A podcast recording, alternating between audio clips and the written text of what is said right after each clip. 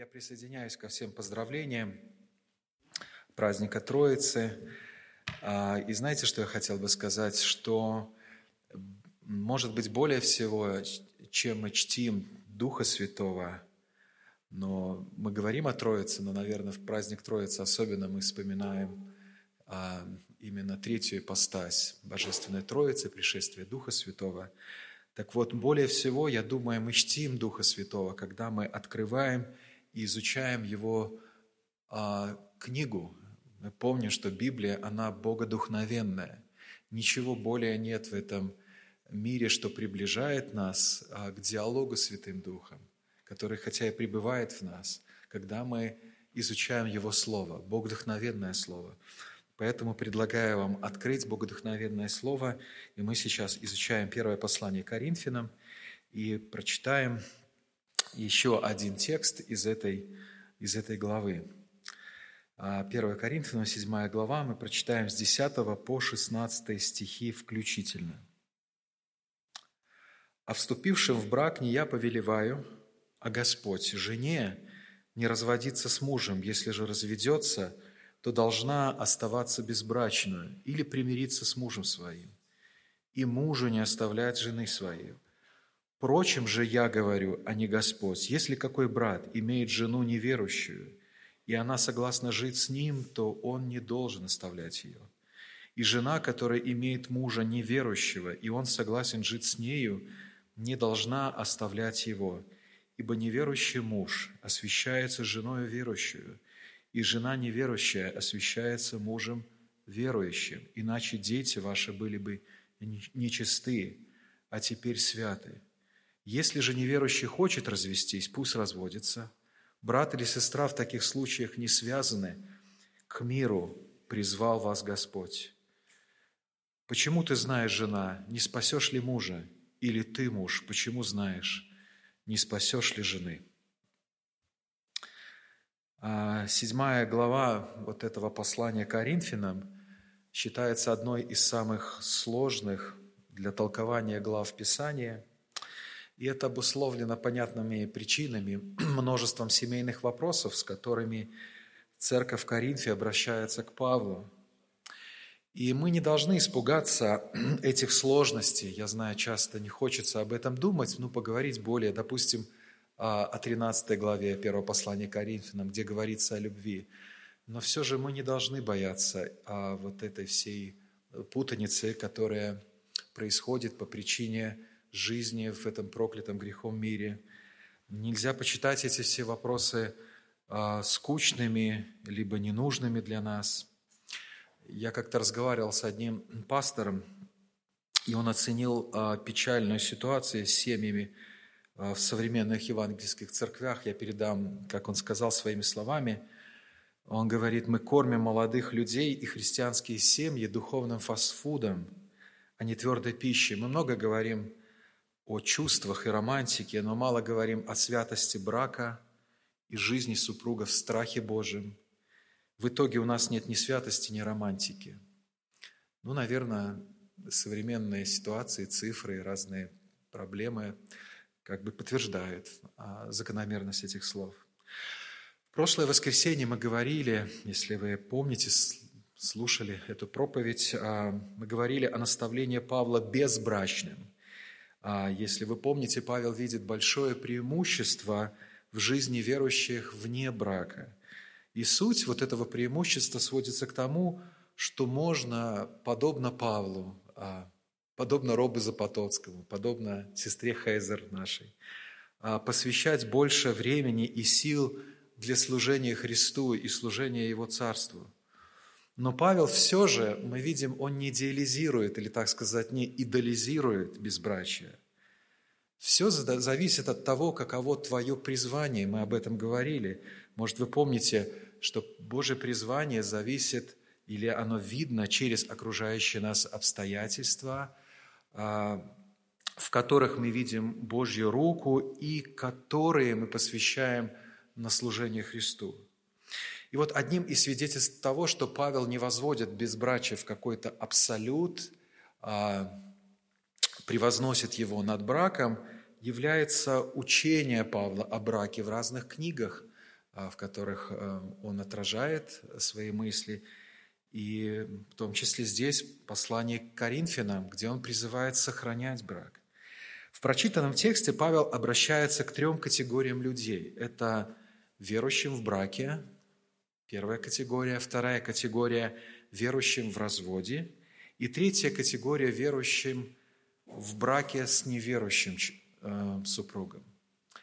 А, и большинство из всех вас относятся, кроме безбрачных, о них мы говорили в прошлое воскресенье, большинство из всех нас относятся к одной из этих трех категорий, поэтому это наставление для вас, оно должно быть практичным. Писание должно регулировать нашу жизнь. Писание – это не просто книга, которая должна как-то вдохновить и быть таким просто мотиватором каким-то действия. Писание – путеводитель. Во свете Твоем мы видим свет.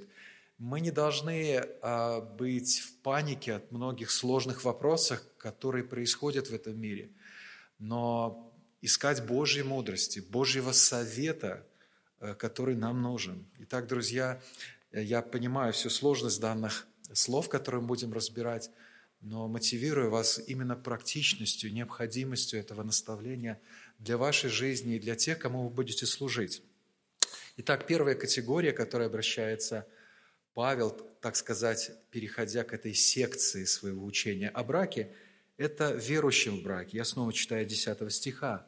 «А вступившим в брак не я повелеваю, а Господь, жене не разводиться с мужем, и мы пропустим первую строчку 11 стиха, и мужу не оставлять жены своей. Еще раз прочитаю так.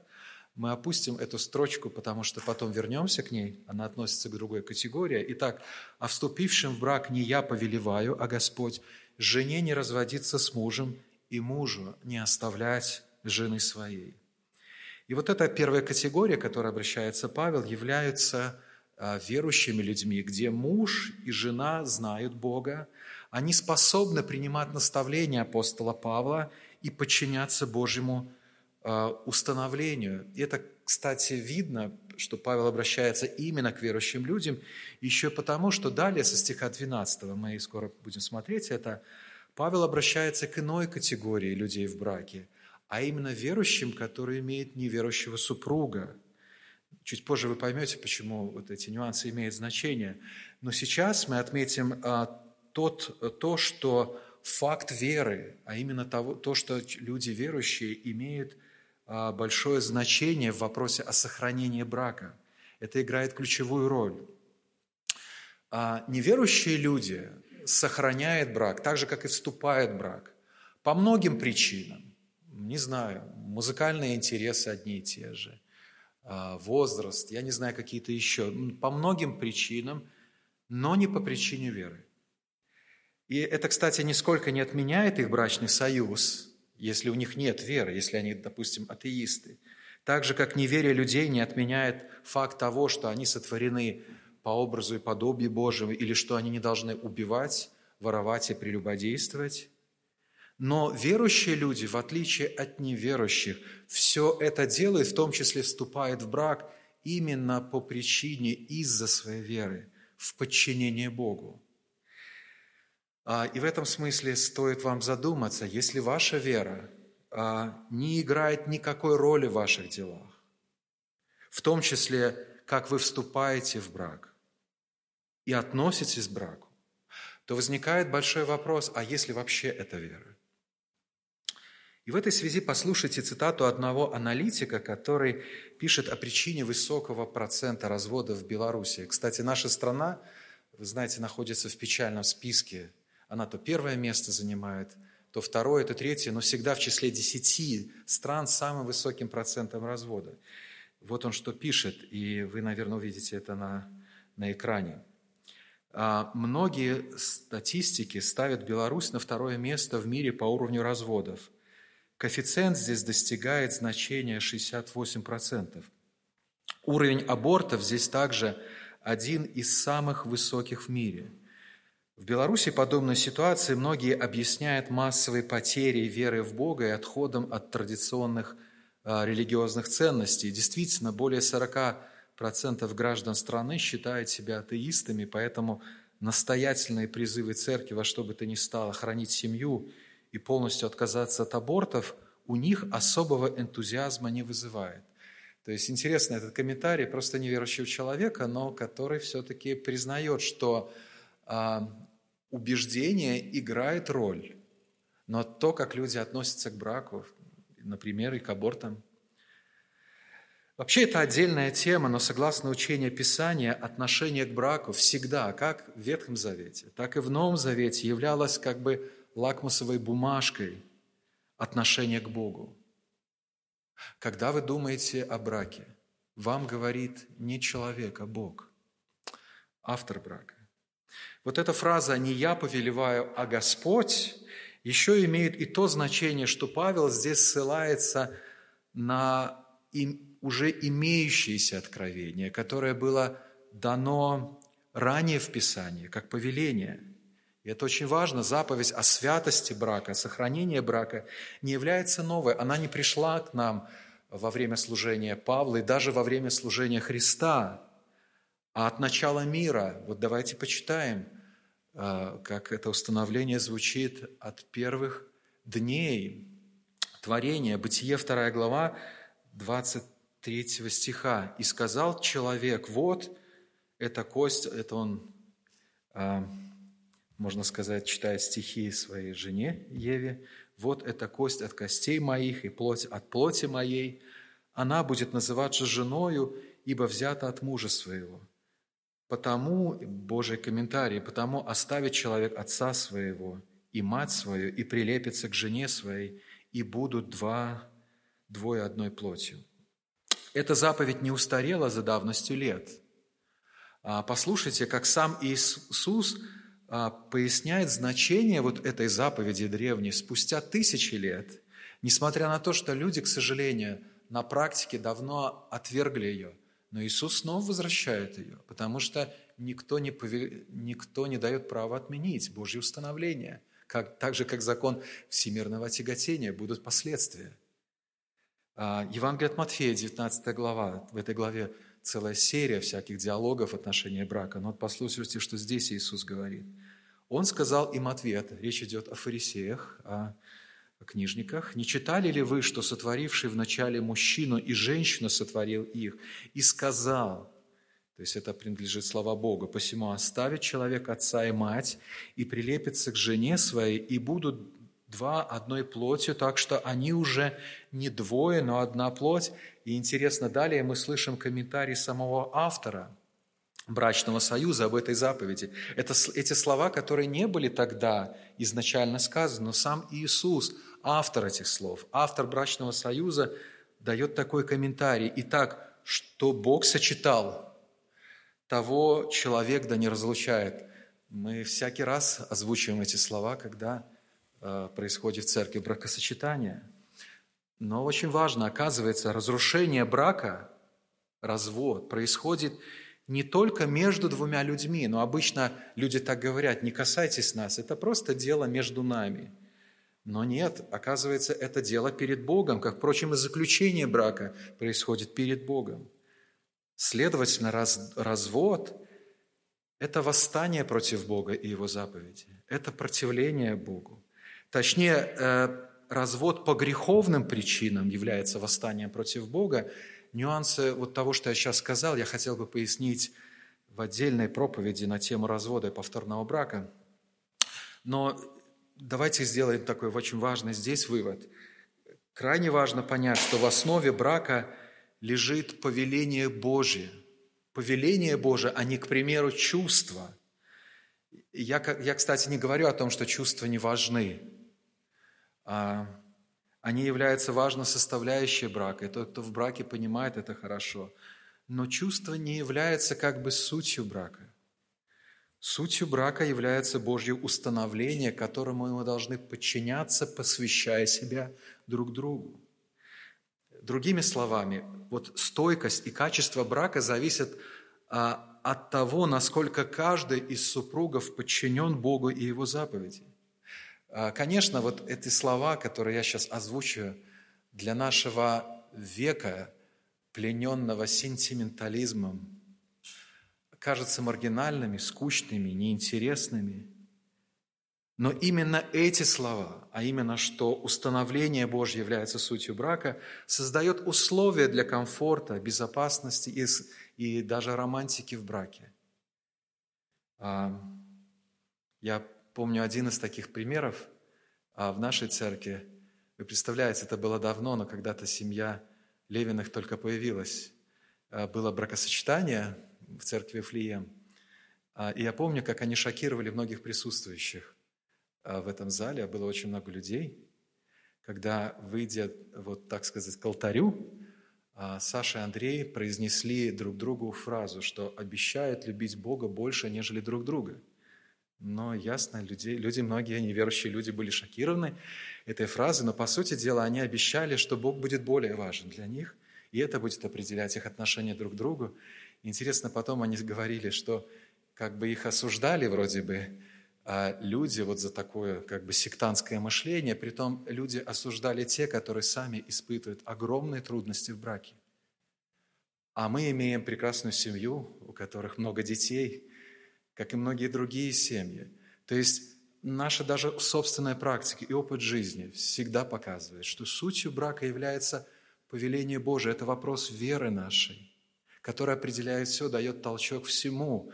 Качество брака будет зависеть от того, насколько каждый из супругов подчинен Божьему повелению, установлению. И в рамках этих стен, ограждающих брак от всяких ветров, а, происходит все то благословенное, что в браке происходит.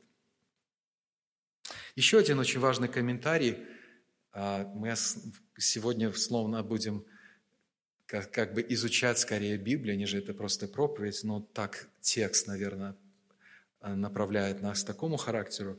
Еще один важный комментарий вот к библейскому пониманию брака и развода. Павел говорит, смотрите, в 10 стихе, «Жене не разводиться с мужем, а в 11 стихе «мужу не оставлять жены своей». Интересно, здесь говорится об одном и том же, но разными словами. «Жене не разводиться с мужем, и мужу не оставлять жены». То есть не разводиться, не оставлять – это одно и то же – Развод супругом и оставление супруга – это синонимичные понятия. Почему это важно, важно знать? А многие люди, и, к сожалению, даже некоторые верующие люди, по разным причинам не подают на развод в смысле юридического расторжения брака, но при этом по факту оставляют своего супруга, не проживая с ним совместно, либо живут просто как бы под одной крышей, как в общежитии, не имея никакого соприкосновения, никакой жизни. Согласно словам Павла, это оставление приравнено фактически к разводу. Надо понимать, что в древности не было ЗАГСов, не было документов и других свидетельств о заключении брака, которые мы храним у себя где-то в шкафу. Если ты оставляешь свою супругу, не в том смысле, что там пошел на работу – но в том, что ты проживаешь от него раздельно, отделяешь себя от своего супруга, то это и есть развод, это и есть останов... оставление. Поэтому, дорогие друзья, не пытайтесь обмануть Бога штампом в паспорте. Бог оценит вашу жизнь не формально, а реально. Свидетельствует ли ваша жизнь в браке о том, что вы имеете брачный союз – или между вами нет ничего общего, как только документ в шкафу? Решаете ли вы свои проблемы в браке греховным отделением друг от друга? Знаете, как это часто бывает? Вот супруги поссорились, поскандалили, мы грешны. Она взяла вещи и ушла жить к маме. Это не что иное, согласно Писанию, как развод и опасная игра перед Богом, который сочетал, и никто не повелевает поступать по-иному. Итак, что Бог сочетал, человек да не разлучает, и люди верой воспринимают эти слова как важный краеугольный камень для сохранения своего брака. Но, но, к сожалению, верующие не всегда и не во всем повинуются своему Богу, в том числе в вопросе брака – Разводы между верующими, между членами церкви, церк, церкви становятся обыденным, обыденностью. И я говорю об этом не как о какой-то потенциальной вещи или абстрактной вещи. Один такой уже пожилой пастор сказал, что разводы в былые времена, так сказать, во времена бывшего СССР а, в церквях, но происходили, но это было прецедентами на весь Советский Союз. Об этом рассказывали больше, чем о коронавирусе сегодня. Это что-то невероятное. То сегодня появились проценты развода среди верующих. Я говорю про евангельские, евангельские церкви. Ситуация, конечно, лучше, чем, чем в других, так сказать, деноминациях или, конечно же, в мире, но тем не менее проблема налицо. Но все-таки не надо совсем печалиться. Так происходило всегда, в том числе в Коринфе. И вот мы здесь это видим. И по отношению к такой плачевной ситуации Павел дает наставление. И, знаете, честно говоря, я здесь восхищаюсь Павлом как пастором церкви. Пастор, встречаясь с грехом в жизни верующих людей, не паникует и не махает рукой со словами «да ну, во сколько уже можно, все». Но с терпением и мудростью на основе Писания решает или регулирует последствия греха. В этом суть его пасторства, а в данном отношении регулирует, к сожалению, последствия развода. И отсюда мы переходим ко второй категории людей, к которой обращается Павел. Это верующие в разводе, как это ни странно сказать. И вот здесь мы читаем вот эту э, фразу из 11 стиха, которую мы ранее опустили. Если же разведется, то должна оставаться безбрачной. Ну и понятно, можно также сказать и о мужчине. Если же разведется, то должен оставаться безбрачным. Или примириться с мужем своим, или примириться с женой своей.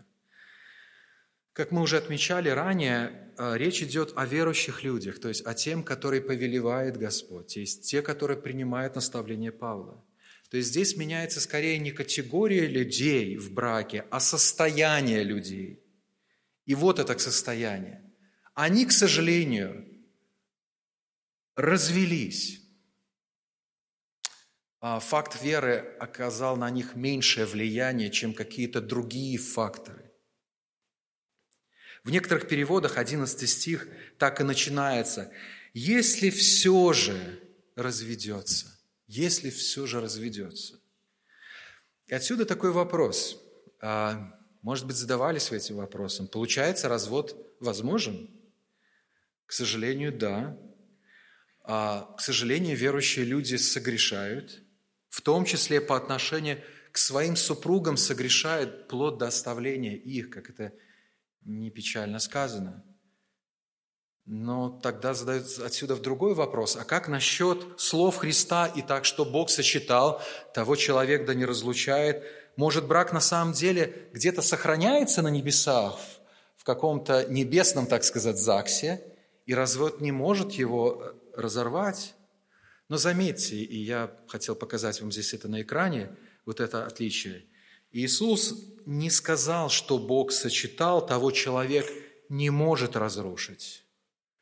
Но он говорит другое, что Бог сочетал, того человек да не разрушает. Еще раз заметьте этот нюанс. Иисус не сказал, что Бог сочетал, того человека не может разрушить.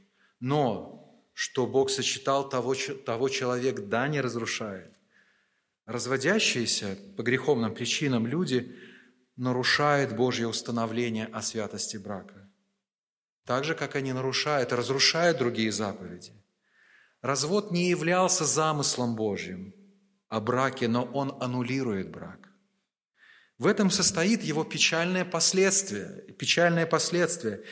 И это важно отметить, так, так как в умах многих людей есть такое представление, может быть, вы встречались с ним, а может быть, верите в это, что первый брак якобы сохраняется где-то на небесах, и он является истинным браком. Все другое – это такое – и все это на самом деле ведет очень печальным последствиям. Я вспоминаю, я в 90-е годы буквально встретился с такой ситуацией, когда человек пришел в церковь и покаялся. Он женат второй раз, ему говорят, что тебе стоит вернуться к первой жене, так как она и есть твоя истинная жена, с которой Бог тебя сочетал. Ну и много-много всяких других вариаций от этого неверного представления Божьего, Божьего учения – но это, но это неверное, абсолютно пагубное представление о брачном союзе. Брачный союз нельзя разрывать но возможно разорвать. Закон всемирного тяготения нельзя нарушать, но можно нарушить, и будут последствия. При такой ситуации никакого вечного брака, хранящегося на небесах, на самом деле нету. Развод разрушает брачный союз. Это печально, конечно, но это факт. Он разрушает. И что Павел повелевает в таких случаях верующим делать? Заметьте, не предлагает. Вот в седьмой главе Павел очень много дает как бы просто предложений, совета. Можете так поступить, можете иначе. Но в данном случае он не предлагает, а повелевает. И здесь два варианта у вас. Если все-таки вы замыслили развода или пошли на развод, два варианта. Оставаться безбрачными или примириться со своим супругом. По всей видимости, вот эти условия Павла согласуются с э, учением Моисея о разводе. И давайте мы прочитаем это учение во Второзаконии 24 главе с 1 стиха. А, смотрите, слушайте вместе со мной, читайте вместе со мной. Это сложный текст, мы возьмем только от него самую важную мысль. Если кто возьмет жену и сделается ее мужем, и она не найдет благоволения в глазах его, потому что он находит в ней что-то противное, и напишет ей разводное письмо и даст ей в руки и отпустит ее из дома своего, и она выйдет из дома его, пойдет и выйдет за другого мужа, но и этот последний муж возненавидит ее и напишет ей разводное письмо и даст ей в руки – и отпустит ее из дома своего, или умрет сей последний муж, ее взявший себе в жену, то не может первый муж, отпустивший ее, опять взять ее себе в жену, после того, как она осквернена, ибо это есть мерзость перед Господом, Богом твоим, и не порочь земли, которую Господь Бог твой дает тебе в удел. А, вот какая мысль. Разведенная женщина, а, которая вступила в новый, так сказать, повторный брак, но по разным причинам не сохранившая и его, не может вернуться к первому мужу, это будет считаться мерзостью перед Богом. Второй брак сделал невозможным как бы возвращение к первому браку. По сути, ее возвращение к первому мужу будет прелюбодеянием на самом деле, потому что он уже не есть муж – Поэтому возвращаемся э, к 7 главе 1 послания Коринфянам. Верующие, которые все же разви, раз, развелись, должны оставаться безбрачными, чтобы таким образом сохранить вот эту возможность для возвращения. Они должны оставаться без повторного брака, чтобы сохранить возможность для возвращения, для примирения – и таким образом решение проблемы развода. Если же они все-таки не мирятся, не возвращаются, а, то должны оставаться без брака, а не искать себе новую партию. Это еще одно последствие разводом, о котором верующим должны знать. Может быть, оно предостережет а, верующих от необдуманных и скоропалительных решений в отношении развода – то есть нужно понимать цену, которую тебе приходится, придется платить.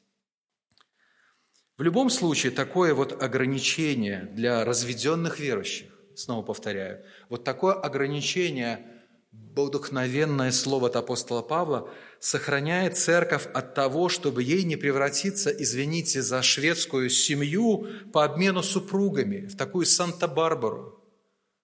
А Интересно, что Коринф, как и многие другие греческие мегаполисы, был известен вот таким фривольным отношением к своим супругам, с которыми расставались быстрее, чем с вещами.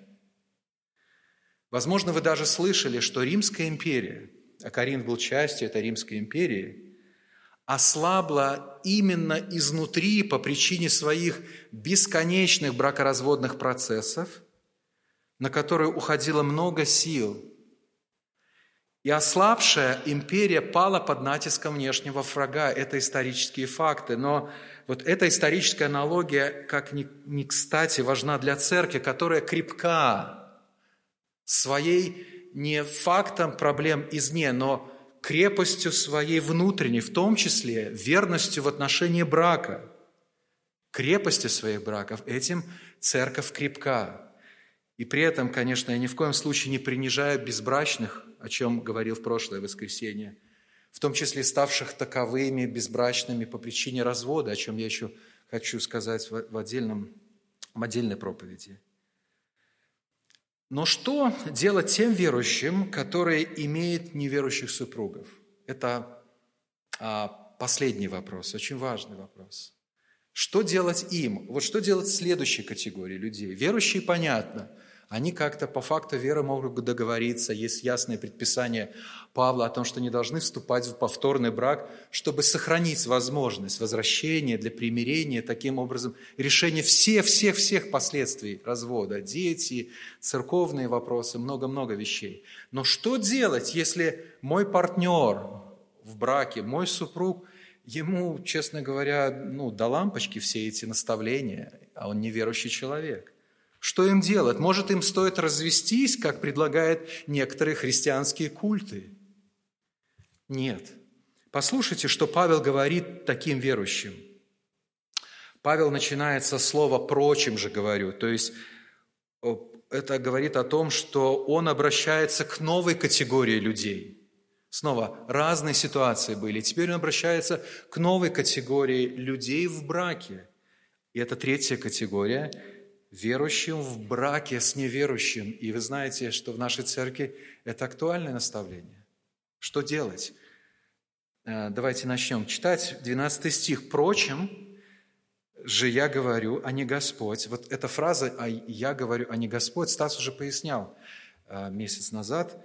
Я напомню, что речь идет не о том, что эти слова как бы менее авторитетны, поскольку они сказаны Павлом, а не Господом. Нет, на самом деле – слова Павла, они вдохновенны. Посмотрите на сороковой стих, когда Павел говорит, по моему совету, то есть он говорит о, каких-то своему, о каком-то своем совете, но проясняет, проясняет, а думаю, и я имею Духа Божия.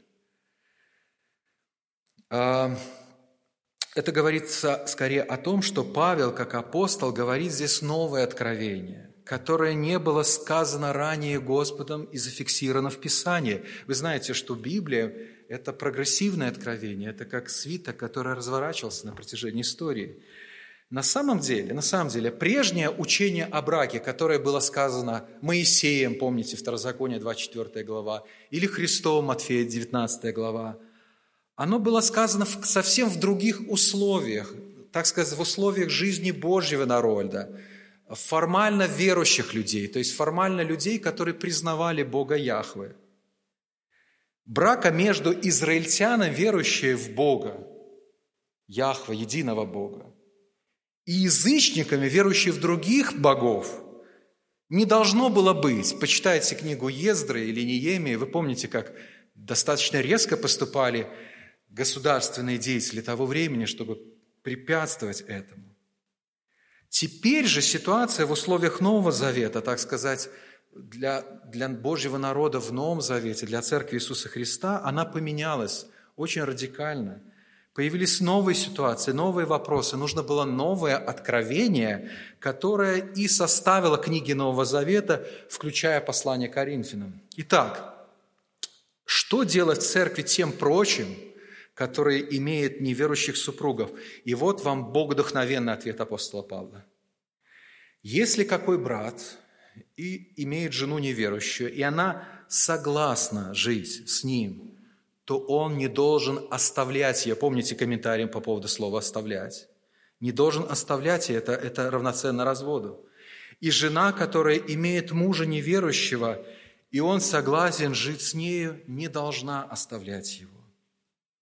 Павел повелевает верующему супругу. Снова, не дает э, совет или рекомендацию, но повелевает. Вы видите, здесь дважды указано слово «должен», «должна». Павел повелевает верующему супругу не разводиться с неверующим супругом. Конечно, факт веры является важным для брака, но он но не определяющим. Определяющим является взаимное согласие жить друг с другом. И если неверующий супруг, по словам Павла, согласен жить с верующим супругом, а, то есть его вера, вера верующего супруга не является для него камнем преткновения, то брак следует сохранять, и не формально сохранять, а практиковать со всеми нюансами этого, этой брачной жизни. И далее апостол Павел как бы дает дополнительную мотивацию для подчинения ну, вот такому повелению. В чем преимущество в том, чтобы сохранять свою жизнь в браке, хотя будет много каких-то неудобств, много трудностей, особенно духовных. Но вот послушайте, что Павел говорит. «Ибо неверующий муж освящается», это 14 стих, «ибо неверующий муж освящается женою верующую, и жена неверующая освящается мужем верующим, иначе дети ваши были бы нечистые, а теперь святы». А суть этих слов в том, что верующий супруг, оставаясь жить в браке с неверующим супругом оказывает спасительное, вот это освещающее влияние на него. И подтверждение этой мысли мы находим в стихе 16. «Почему ты знаешь, жена, не спасешь ли мужа? Или ты, муж, почему знаешь, не спасешь ли жены?» Нет, конечно, гарантии обращения своего супруга. Мы не Бог, мы не все знаем, но мы знаем, что мы должны быть верными Христу верными Христу, верными Божьему поручению. Запомните эту фразу. Пока поддерживается брак, остается потенциал для спасения. Пока поддерживается брак, остается потенциал для спасения. Притом речь идет не только о неверующем супруге, о влиянии на него, но и о, и о детях.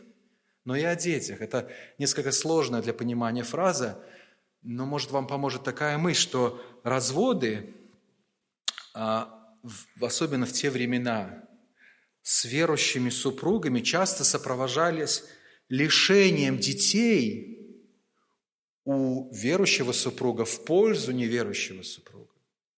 Очень часто этим сопровождалось. И таким образом а, дети оставались словно в полном духовном мраке вот этой нечистоте. Не было света. Брак же позволял сохранять святое влияние на них. Я думаю, много-много примеров. У нас есть много примеров, у нас в церкви, когда именно такое сохранение благословляло детей, которые стали верными Христу и служителями даже Христу. Единственной причиной разрыва брачных отношений вот в таком браке является несогласие неверующего супруга жить с верующим супругом – и об этом сказано в 15 стихе. «Если же неверующий хочет развестись, пусть разводится». Брат или сестра в таких случаях не связанные, к миру призвал вас, вас Господь. Заметьте, верующий человек не должен быть инициатором развода. Притом он не должен быть инициатором развода не только формально, но и фактически. То есть верующий супруг не должен делать жизнь неверующего супруга в жизни, в э, жизнь неверующего супруга в доме невыносимой, так, чтобы он просто захотел бежать в ЗАГС, быстрее развестись. А, не стоит оставлять, а помните значение этого слова, не стоит оставлять неверующего супруга дома, пока вы посетите все собрания, все конференции и лагеря.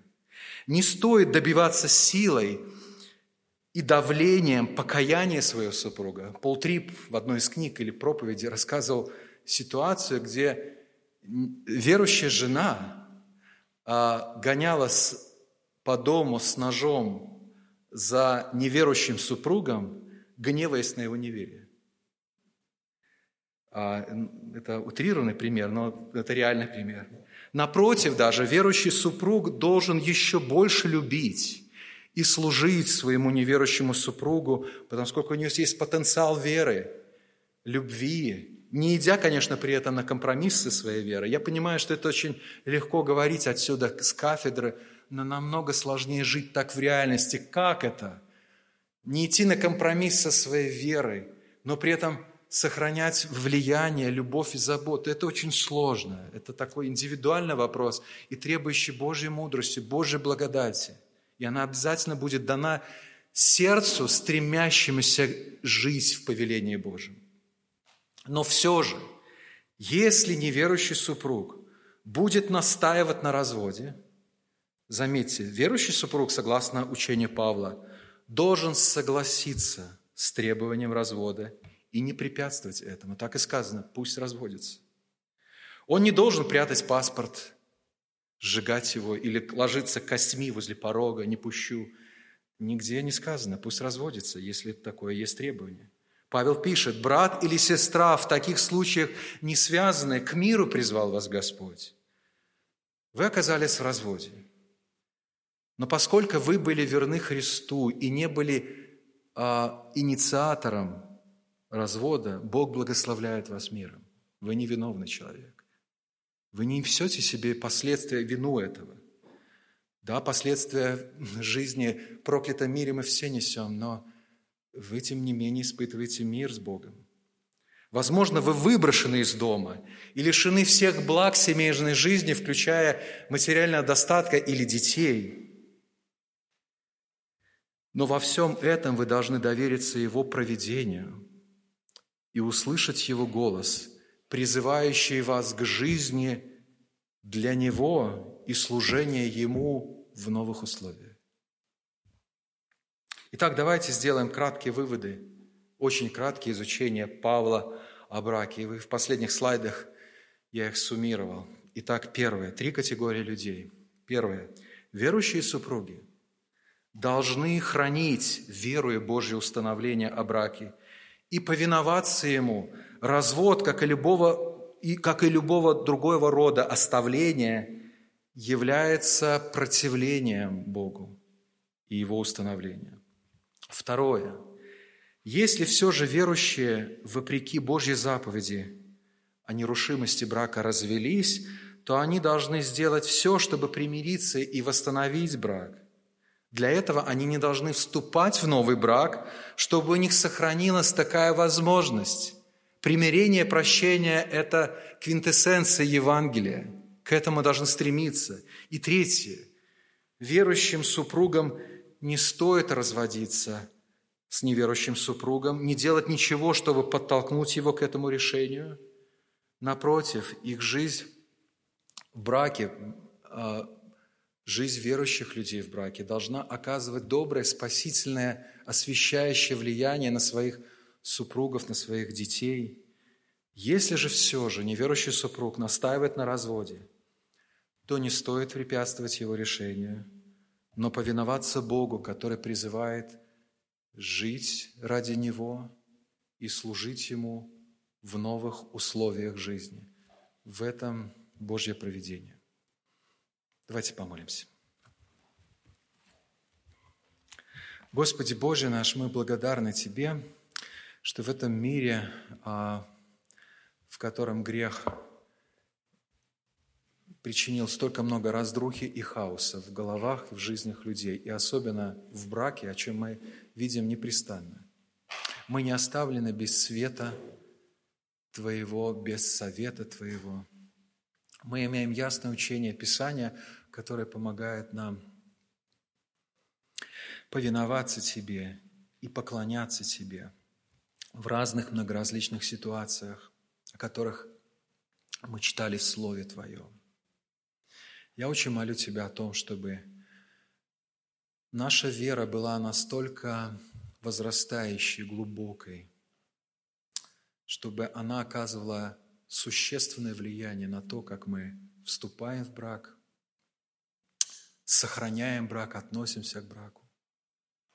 Благослови, чтобы эта, эта вера живая и действенная сохраняла жизни людей в браке, у верующих и даже те семьи, у которых есть неравные браки, неверующие люди. Я, я очень прошу Тебя, благослови, чтобы это было тоже частью нашего такого евангелизации, нашего доброго свидетельства. Я очень молю Тебя, чтобы Ты сохранял нашу церковь от разводов. А, помилуй нас, Господи, в этом. И в то же время помоги нам иметь мудрость тогда, когда мы встречаемся с такого рода последствиями греха в этом мире. Благослови, Господь, нашу церковь в этом, быть крепкой именно крепостью своей верности Тебе в этом вопросе нашей веры, нашей жизни в браке. Во имя Христа мы молимся Тебе. Аминь.